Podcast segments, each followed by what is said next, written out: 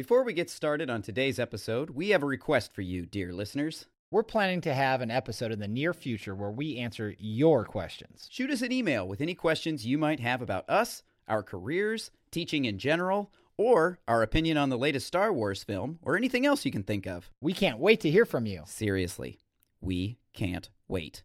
Send us questions right now. Shut up, Clint. On with the show. This time on Schoolia, Clint and Chad play a silly game naming things, pontificate on the problems with cheating, and shoot the breeze during dad chat. Okay, enjoy the episode. Hello again, everyone. This is Clint in sunny Roanoke, Virginia. And I'm Chad, coming to you from surprisingly also sunny Astoria, Oregon.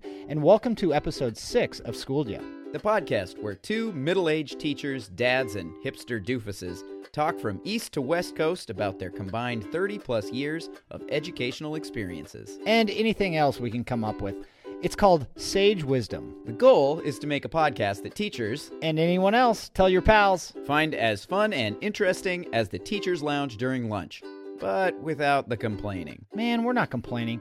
We're merely expressing our individuality. Sure, something like that. Hey, before we start today, I got to tell you something. Uh, we debated the merits of the pencil sharpener versus the stapler. Uh huh. And if I remember right, our Facebook poll, I think the pencil sharpener, which was what I was arguing about, won by just a hair. Yeah, it was by one vote, and my wife voted against me. I know. I'm sorry about that. That's all right. So today I gave a test to about 185 freshman algebra students, Uh-huh. and part of the test required them to staple their notes to the back page of the test. Uh And I had a major stapler malfunction today. and it was an absolute nightmare for me today. Every time I thought I got it fixed, it quit working again. So I just want to say I'm still sticking by my pencil sharpener, but I, I think stapler takes a really close second. First of all, that's called karma. But the funny thing is that I was having a chat with one of my colleagues this morning, and I was talking about how they should stop using stupid pens because pens are dumb and they should just have pencils. And she said, But you were arguing against that. And you even made the argument that pens are better than pencils. And I was like, I know, but his choice was better.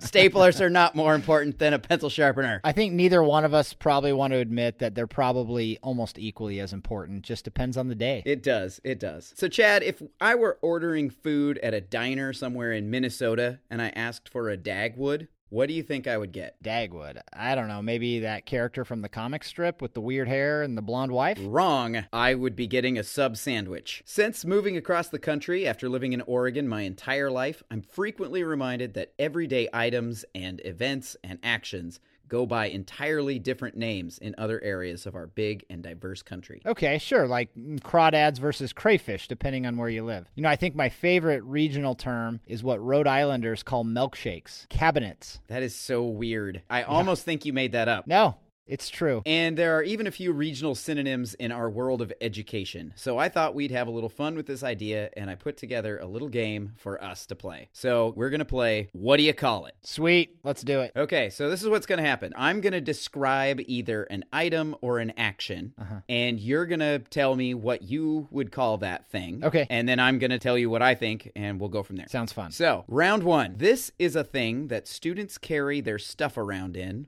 Jansport is a popular brand. Well, I think we're probably going with backpack here. Right. Except for here, they call it a book bag. Oh, okay. Always book bag, which is interesting because they do carry their books, but they also carry other stuff. Right, I'm sure. not sure why it gets called that, but when I call it a backpack, they're like, but I'm not going camping. Oh, so that's more of a verb? well, no, they think of a backpack as the kind that you would use when you're going camping, like a hiking Okay. backpack, whereas a book bag is your school bag. Got it. So there you go. Round two. These are found in hallways and are a free place for anyone to quench their thirst. Uh, that's a drinking fountain. Right, except for we call it a water fountain. Oh. I mean, that's normal. Okay. It's it's a water fountain, but when I think of a water fountain, I'm thinking more along the lines of Something in a park. yeah, you're in a park or something. But at least I didn't move to like Wisconsin and I think maybe it's Boston, I can't remember. They call it a bubbler, which is a fun word, but not what we call it. Okay, so the two rounds down. Round three. What you do to your phone or laptop when its battery needs to recharge. Oh, you plug it in. Right. They say plug it up. Plug it up. Plug it up. I'm going to plug up my computer. That's what happens when I have a, a stuffy nose. It's just different. It surprises me. Yeah. It, and it Sure. was it was very jarring when I first moved there. The other two made more sense to me. This one I'm not sure Right. why cuz you're like what is the Right. direction? Okay, round 4, what you do with the switches on the wall that control the lights. Uh, wait, like turn them on? Yeah, that was the phrase I was looking for. Turn it on. Kids here and and some adults say, "I'm going to cut it on or cut it off." What? Yeah. Like can you cut out Really? can you cut off the lights? Yeah, I had a friend actually whose name is also Hill. I work with another Mr. Hill. He owns a, a rototiller and I had to do a bunch of yard work Okay. last year and Uh-huh. he kept explaining to me how to cut it on and I was super confused because I didn't I was thinking like how to make it, you know, start tilling, not how to get it Right. powered up. And so, yeah, cut it on and cut it off is a is a phrase. Weird. Now, I will sometimes say, hey, cut the lights, but they actually say cut it on. Yeah, cut it on or cut it off. Huh. Okay, number five, what the teacher does with the assignments that students have completed. When they're all done, what does the teacher do? They pick it up. Here, it's often, are you going to take it up? Take it up? Take it up. Huh. Yeah, just different. It sounds like something they'd say in Canada. Sorry. Sorry? Sorry. So here's the last one. Is this the bonus? Yeah, this All is right. bonus. Has nothing to Okay. do with school at all. Uh, Got it. But here we go. This is a delicious chocolate and peanut butter cup manufactured by the Hershey's Company. It's a Reese's peanut butter cup. People here call it a Reese cup. What? Yeah, a Reese cup. They just want a Reese cup. That must have thrown you off the first few times you heard it. Yeah, and of all of these things, I am on board. Like, cool, regionalism is awesome, but Right. it's Reese's peanut butter cup. It says it on the label. Right. It tells you what it's called. Right. It has an apostrophe S. It doesn't say Reese. Just read it. I was talking to my kids about these regionalisms, and my daughter, this was the first one she went to, and she went on like a five minute rant about how much she hates when people say Reese Cup and how she makes sarcastic comments to her friends. And I'm like, honey, they're going to hate you. And she's like, I don't even care. They have to pronounce it right. Well, that was fun. If you have any fun, regionally specific terms you want to share with us, go ahead and email us at schooldiapodcast at gmail.com. We'd love to hear them. or you can share your thoughts on our Facebook page at School Japod. Now, what do you say we take a quick break? Sounds good. We'll be right back after this quick word from our sponsor. Today's episode of Schoolja is sponsored by Fairspace. Everyone wants life to be fair, but no one wants it more than your students. No matter what you do, someone is going to cry out, That's not fair! for every one of your decisions. But it doesn't have to be that way. Using an online platform that you design with simple drag and drop tools, Fairspace allows you to create an artificial intelligence virtual arbitrator, or AVA, that makes all decisions for you in a completely fair manner. You told the students they would get free time if they all worked hard and everyone except Allison did their work? Ask Ava what's fair. The entire class loses the opportunity to have free time. You said all, not everyone except Allison the lazy jerk. Additionally, it can help students decide what to do about the rule breaker. Jump her. Fair space. Because you deserve a break, and those kids are animals. All right, welcome back. Clint, I have a little quiz for you. What do Mark McGwire, Sammy Sosa, and Rosie Ruiz all have in common? Well, that's pretty easy. Their first and their last names all start with the same letter. Well, yeah, but that's not what I'm looking for here. How about Lance Armstrong or even Atlanta Public Schools? Perhaps Richard Nixon could be placed in this group? Definitely Bill Clinton, but not in the po- political sense. Uh, ooh, ooh, ooh, ooh, I got it. They were all cheaters. Yes, indeed. All of them are famous for being part of some pretty big cheating scandals. And even years after the fact, that ugly cheater label still stayed with them. Yeah, cheating's a pretty tough situation, and as teachers, we have to deal with it more often than we'd like. Whether we're trying to make sure students aren't cheating or dealing with students who have, the topic of cheating is definitely an unfortunate part of a teacher's job. So today we thought we'd take a deep dive into the topic why cheating sucks, how we try to prevent it, and how we've dealt with it in the past. So I think for me, the weirdest part about any time I've had students cheat in my classes, I feel like I have pretty thick skin in terms of dealing with students who maybe say things to me or do things that might be offensive or personal. Those things don't usually bother me too much. But in situations situations where students have cheated in my classes, I feel horrible. I have taken those things as more of a personal attack than any time a student's ever said anything negative toward me. Yeah, I don't usually take it as like a personal affront quite as much as like, what do you think I'm stupid? Right. Do you think I'm dumb that I can't figure this out? Because a lot of the cheating that happens in an English classroom is plagiarism. Sure. There's not quite as much like cheating on quizzes and that kind of stuff, but there is an awful lot of easy to access information on the internet Right. that then can find its way into papers. One of the things that I hate about it is that it takes up so much of my time. Right. Once I have figured out, okay, this doesn't look right, then I have to spend at least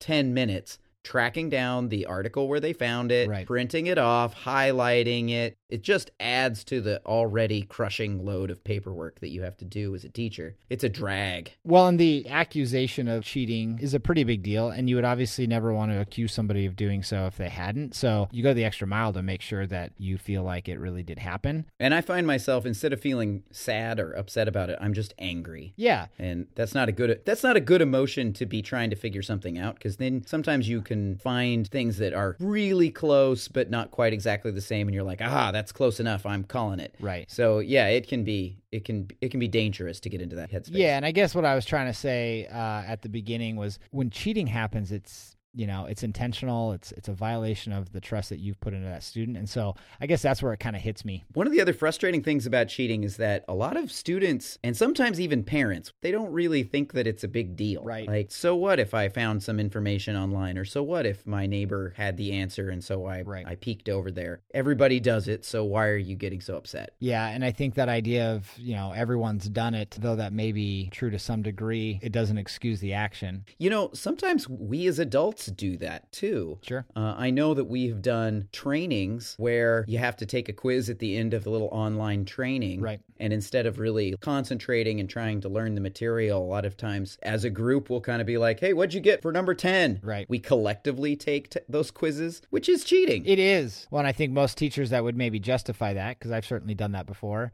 um, would say, well, yeah, but this isn't that really, you know, this isn't really a big deal. It's just a hoop we have to jump through. From a student's perspective, perhaps that's the same impression they have of the test that they're taking or the work that they're doing in your class is that it's just a hoop to jump through. You know, so it's like, well, maybe we have to do a better job of relaying the the importance of of what they're doing and that it needs to be their own.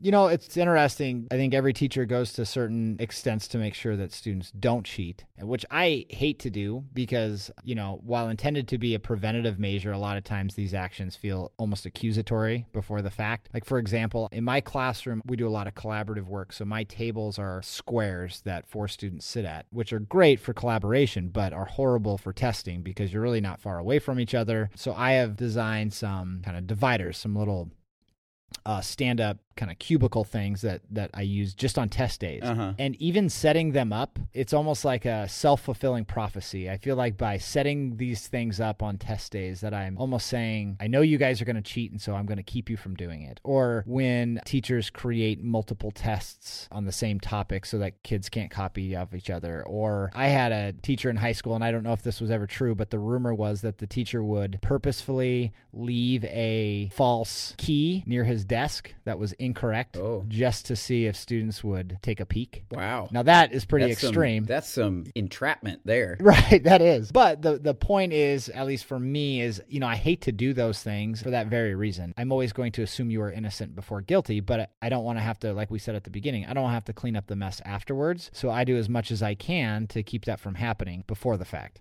And I don't think that that's necessarily accusatory. I mean, I understand why you feel that way. Right. But I think that it's similar to putting lines on the road. It's not like it stops anybody from driving on the other side of the road if they didn't want to, but it keeps you safe. It keeps it so that there aren't so many accidents or wrecks or, or other problems. Yeah, that's a good point. So I think that it's worth doing. I don't have the kind of tables that you have. I have desks, but I usually keep them in groups. Uh-huh. And on test days, I rearrange the classroom into rows, like the kind of traditional looking classroom. And one of the reasons I do that is that it's a very quick visual cue to the students to recognize, Right. Oh, it's a test day. It's a different day. I'm sitting in a different spot. It doesn't feel as comfortable as normal. Right. Which is good. Right. It makes them say, okay, this is something different. This is something that matters Right. a little bit more than what we normally do. Yeah. And I imagine that putting up the dividers in on your desks is the same thing. Yep. They walk in and they're like, oh, yeah, I got to take this seriously. Right. And actually, that's one of the, I, this is my first year with these desks, and I love them, and Mhm. they, they work great for almost everything we do. But I miss the ability to be able to put desks in rows for that exact reason.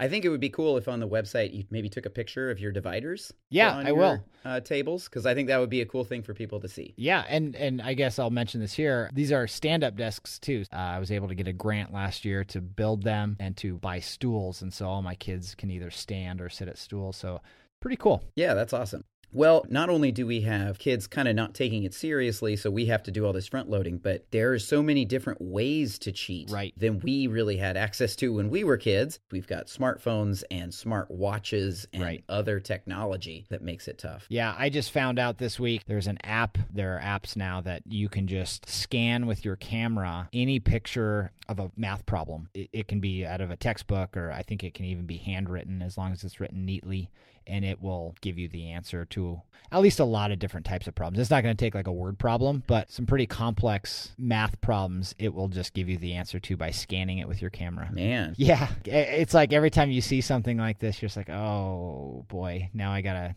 kind of rethink this or rethink that. It's kind of an arms race where somebody comes up with something like that and teachers have to come up with a way to solve it. So they come up with something else to get around it. And you're just back and forth and back and forth trying to stay ahead Right. of those very clever people. And you know, I think the thing that does make me feel better about this, I mean, this isn't the the most happy topic to be discussing, but I think the one thing that I do feel good about, you know, especially after a day like today where I just gave 180 plus tests is not many kids do this. I, I truly believe because we set some of these guidelines and parameters and we do all the things we do to try to prevent it. I think it's a small Mhm. percentage. Now, I'm not saying that there's not a lot of cheating that happens in a school day, Right. but you know, when I think about my day today, I, I don't feel like there was a lot of dishonesty that took place. I think a lot of the cheating happens on the edges of the bell curve. So the kids that are really low and maybe struggle with the topic, they might cheat just because they just don't know what to do. They have they really have no idea about a certain problem or whatever. And then on the other side, I think that some of our brightest, most high achieving students will cheat not because they don't know how to do things, but because either they think it's kind of a waste of their time to do it the right way, Right. or they have a little bit of panic Sure. of I don't know how to do this and I don't want to ask and I really don't want to look dumb and there's a lot of pressure on me by mom and dad or by my peers or just Right. internal pressure of I don't want to get a D on a test that would totally mess up my whole future. And so those kids I think are often some of the more blatant cheaters who will just be like it doesn't matter. I need to get into such and such college, so I'm going to do whatever it takes to get the grade I need. Hmm. And sometimes I think that because of and I don't have a solution to this, but because of the way our schools are set up with a grading system, a lot of students are more interested in the grade than they are in the learning. Right. And if you're only interested in the grade, then you don't care if you cheat. I completely agree with that. Absolutely. with our example of teachers, like when we had to do those trainings, I wasn't really that interested in learning the material. Right. I was interested in getting the assignment done. Right.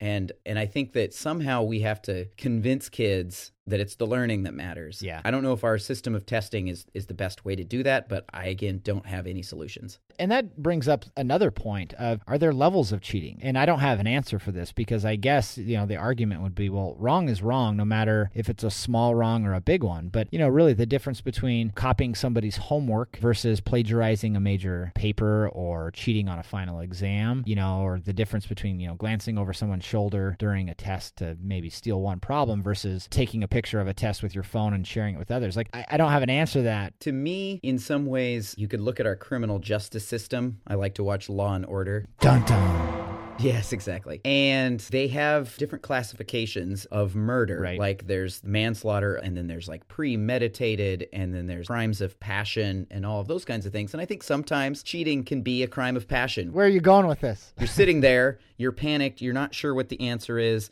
and you look Right. over. You glance over at your neighbors; they have an answer, and you know that and it's right there in smart. front of you. Yep. Yeah. And so you just take advantage. Whereas the ones that really scare me are the premeditated, where somebody goes in, takes a picture of the test, Snapchats it out to everybody, and then Yeah. all those tests are basically invalid. That's the part that seems to me the most intense. Yeah. I can forgive a crime of passion. I have a really hard time forgiving those premeditated cheating Yeah. scandals. You know, the other thing about cheating, and I don't know if you've dealt with this as an English teacher, but as a math teacher, you know, the biggest red flag for me is when, you know, a student who's not had success in a class gets like a perfect score on an exam. Mm-hmm. And I always kind of think sometimes people aren't very good at it. Yeah. I had a situation last year where we I had a student find my key and it sucked, but they also got a perfect score on the test Mhm. without showing any work or anything else and it was it was so obvious that you're kind of like let's think this through next time. Well, and and that also makes me wonder how many kids cheat and we don't know because they're really good at it. Right. Like they know I'm just going to shoot for an 88 on this. That'll be good enough for my grade. That's all I really want. So, I'm going to get a few wrong Yeah. because that means nobody will be able to double check it. It won't be that red flag like you're talking about. It's like the person who who steals just a couple bucks from the till at their work versus taking thousands. Exactly. I guess cheating will always be one of the less fun challenges of teaching. But after all this talk of a pretty unpleasant topic, I think I need a bit of a palate cleanser. Good idea, buddy. Let's take another break.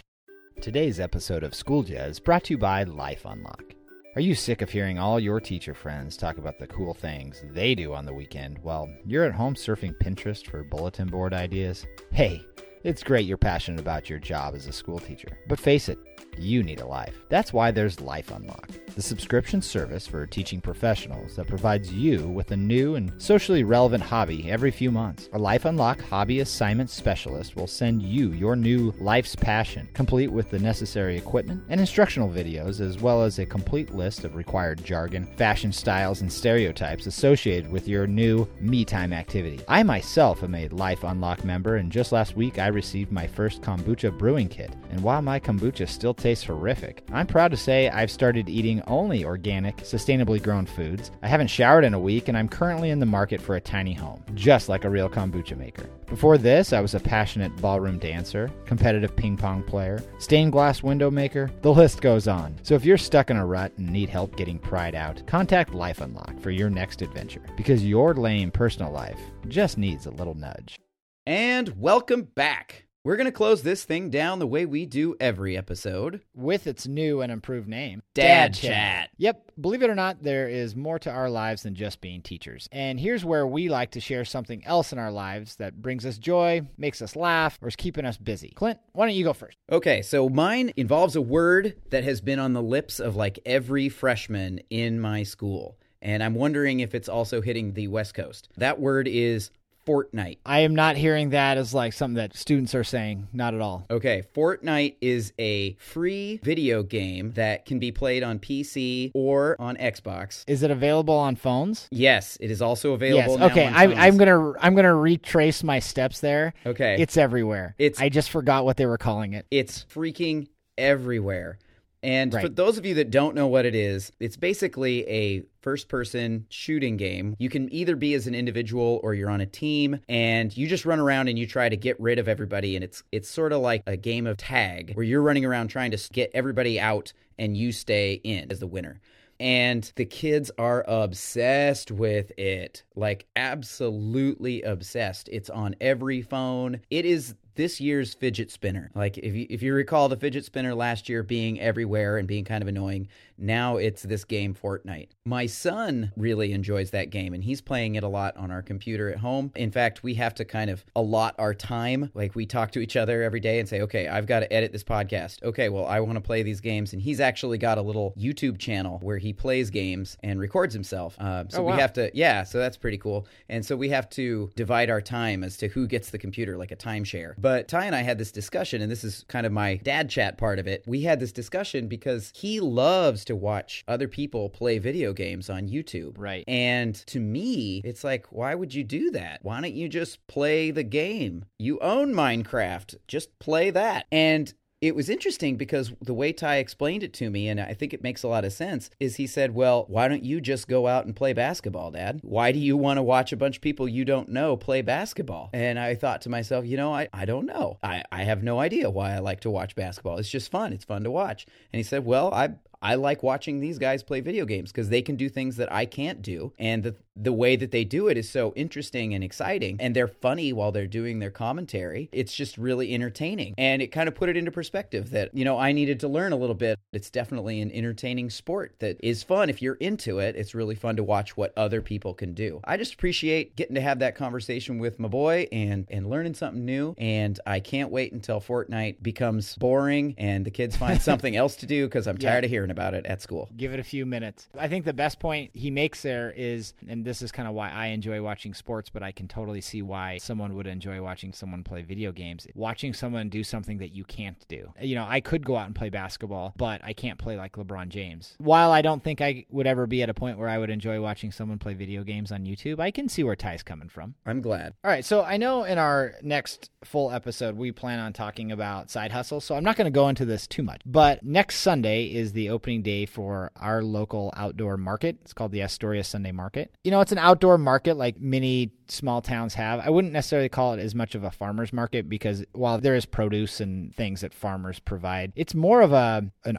art and craft and kind of handmade market more than anything else. So anyway, last year was my first year doing the market. I set up a booth with some of my handmade woodworking and, and other things. And it was really cool because kind of scratched an itch for me in terms of doing something different outside of being a teacher. And I do consider myself a relatively creative person who kind of needs to do that on a daily basis. So it was really fun to be able to do that and make some money in a totally different kind of environment and, and world uh, versus teaching. But the biggest pain for me was setting up my booth. If you've been to any of these, they're usually like the 10 by 10 white canvas tents. You know, you got tables and all your product and signs and, and everything else. And it really ended up taking about three hours in the morning before the market starts and at least an hour and a half at the end of the day. While I love doing the market and I love selling the goods, that was kind of a pain. So, all off season, I pondered building a trailer of some sort that I could use as a booth. And so uh, in January, I found this rusty old utility trailer and I built this really cool pop up mobile vendor booth. If you can kind of imagine just like a little fort that has mm-hmm. a big pop up wall that turns into the roof, a big awning, and inside I have all my shelves and, and all my goods that I plan to sell. And the really cool thing about it is I'll just be able to pull up, I'll be able to open it up, and I'm open for business. And so I'm really excited about it. Actually, you can check out my Instagram account and see some pictures of it. And I'm just super excited that the market's starting up again in a week. And I'm excited to be able to try to use this new trailer and see how much easier it is for me to set things up. So